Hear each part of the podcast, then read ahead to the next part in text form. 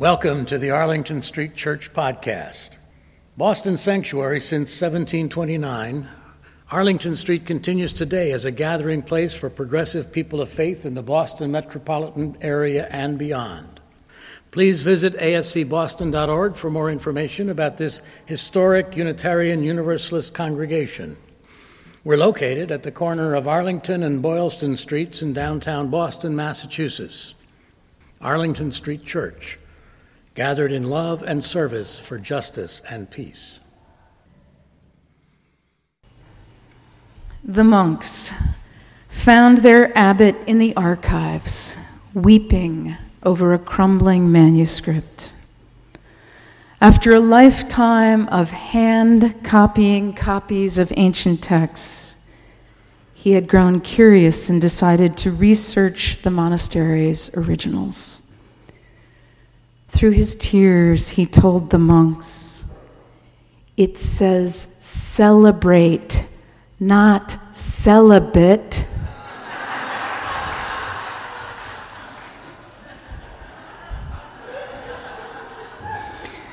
I invite you to join me this morning in a reflection on regret.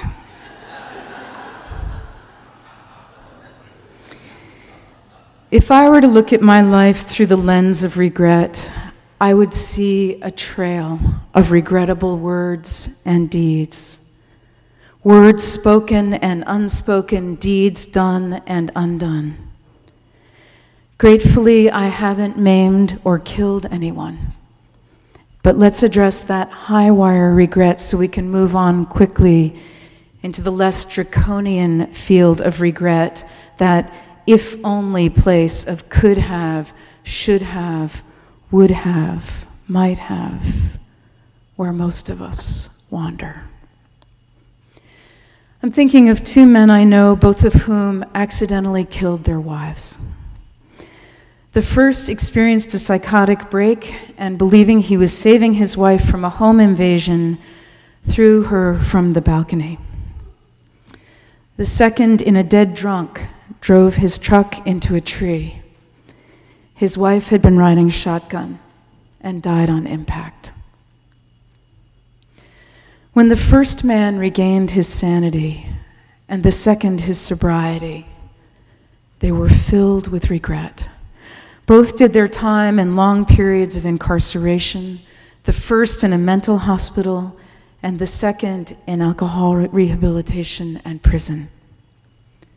Still, there is not a single day in which they do not live with others' lack of forgiveness.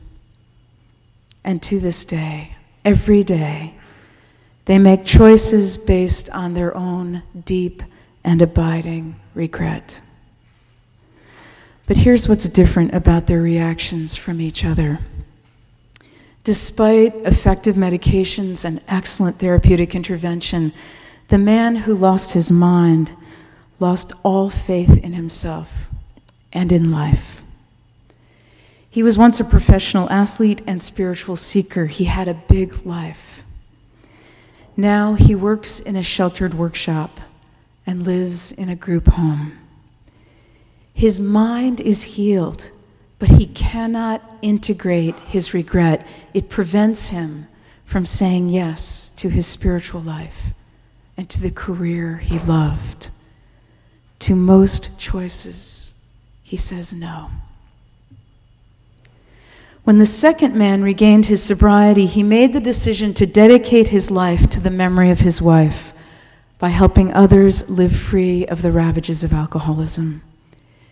He attends at least one meeting of Alcoholics Anonymous every day.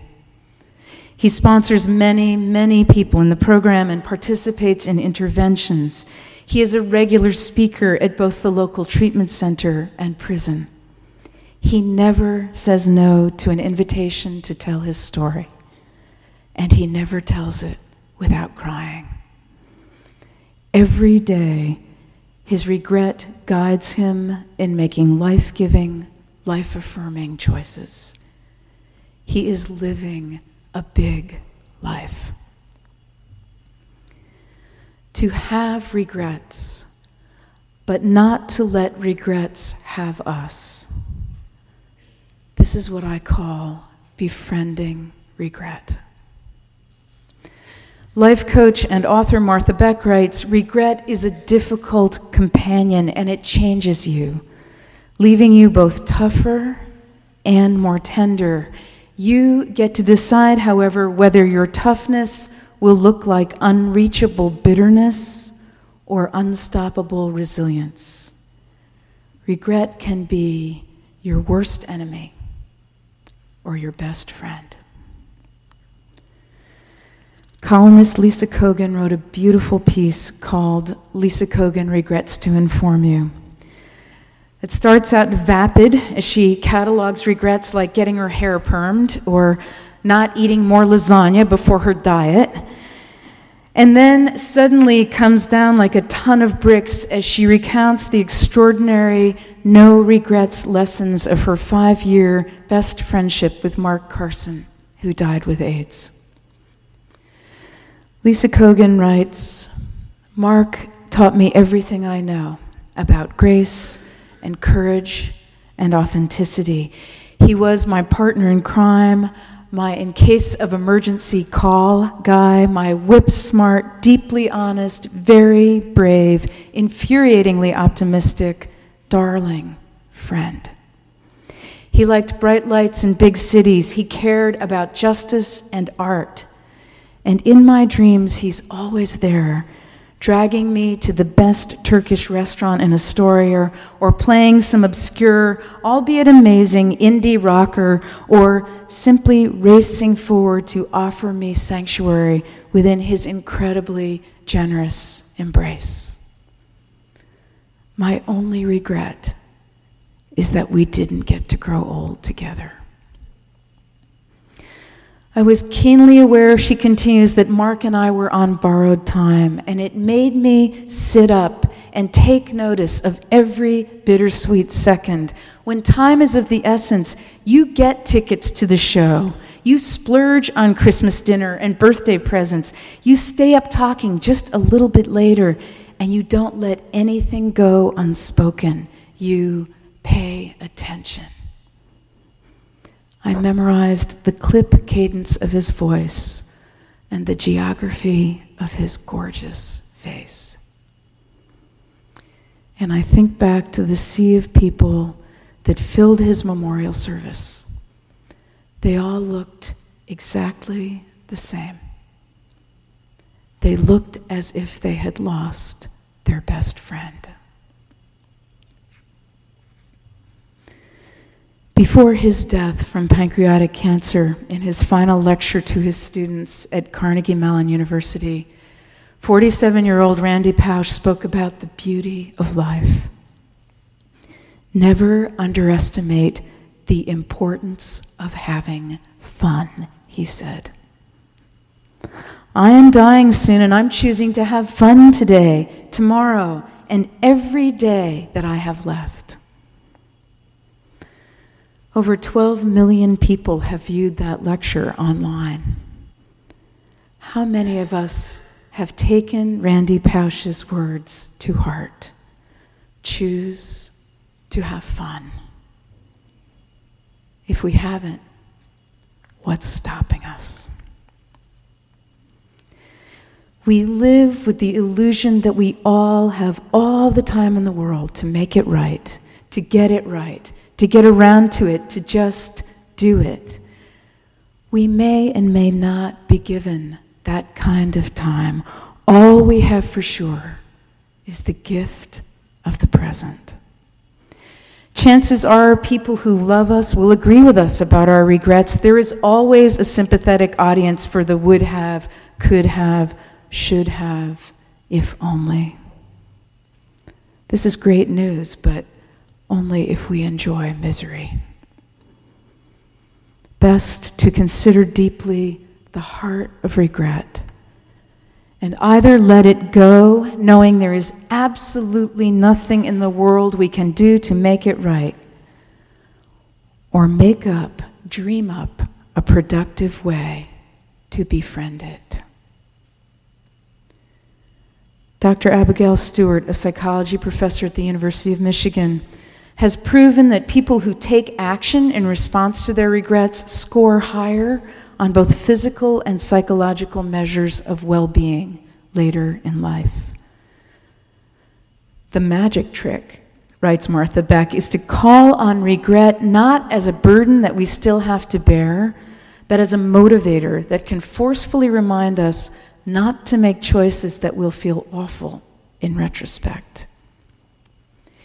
If we've grieved our losses, Martha Beck continues, reclaimed our dreams, and articulated our anger, regret will have made us the right kind of tough and tender. Dauntless of spirit, soft of heart, convinced by experience that nothing based on fear, but everything based on love is worth doing. Living that way doesn't guarantee an easy life. In fact, it will probably take us on a wondrously wild ride, but we won't regret it. One of the most powerful spiritual teachings I ever received was from a friend who said we should stop doing things we'll regret. Stop doing things you'll regret. What an extraordinary frame to see ourselves as agents of our own regrettable choices. Yes, bad things happen to good people, but much of what we regret comes from choosing badly. As long as we're alive, it is not too late for a do over. Maybe the same players are no longer on the field but we can begin to make amends by making better choices in the present. I'll close with one of my favorite stories told by an anonymous woman to Ram Dass and Paul Gorman. It started with an ad in the paper If you love animals, come volunteer at the zoo. I went, she says, and I became a guide. We started an outreach program to bring animals to people who could never come to us. We'd bring birds and mammals and reptiles. The snake we'd show next to last. We'd end with a dove. We'd take them to nursing homes, hospitals for incurable diseases, children's wards, burn units, mental hospitals, places where people are very sick or lost or dying.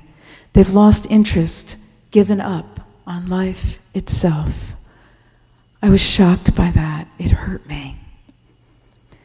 But I witnessed things I've never dreamed of when I answered that ad.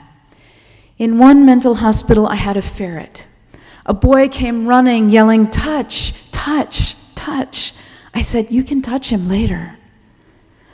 But when we got around to it, the feeling had left him. I just wanted to die. Tears streamed down my face. I'd missed it. Oh, did I miss it? But I've never missed it since. In a cancer ward, a man refused to come out of his room. He was bitter and angry. He heard there were animals, so he was just a little curious. This time, right away, I said, Would you like to touch? Oh, sure, sure, he said sarcastically, thrusting his hands into my face. There were no fingers left. Then he just looked down at the floor. I felt terrible, but I said, Here then, with your palms. And he began to let us help. With each animal, he became softer. For once, there was something beside his illness he began to cry. This is so beautiful, he said. I will never forget this. My spiritual companions, may we befriend our regrets and let them guide our best choices. We are all on borrowed time. Let's not miss it. And if we missed it, let's not miss it again. Let us choose well. Choose to live with as little, if only, as possible, trading in would have, could have, should have for the gift of the present. It says, celebrate. Amen.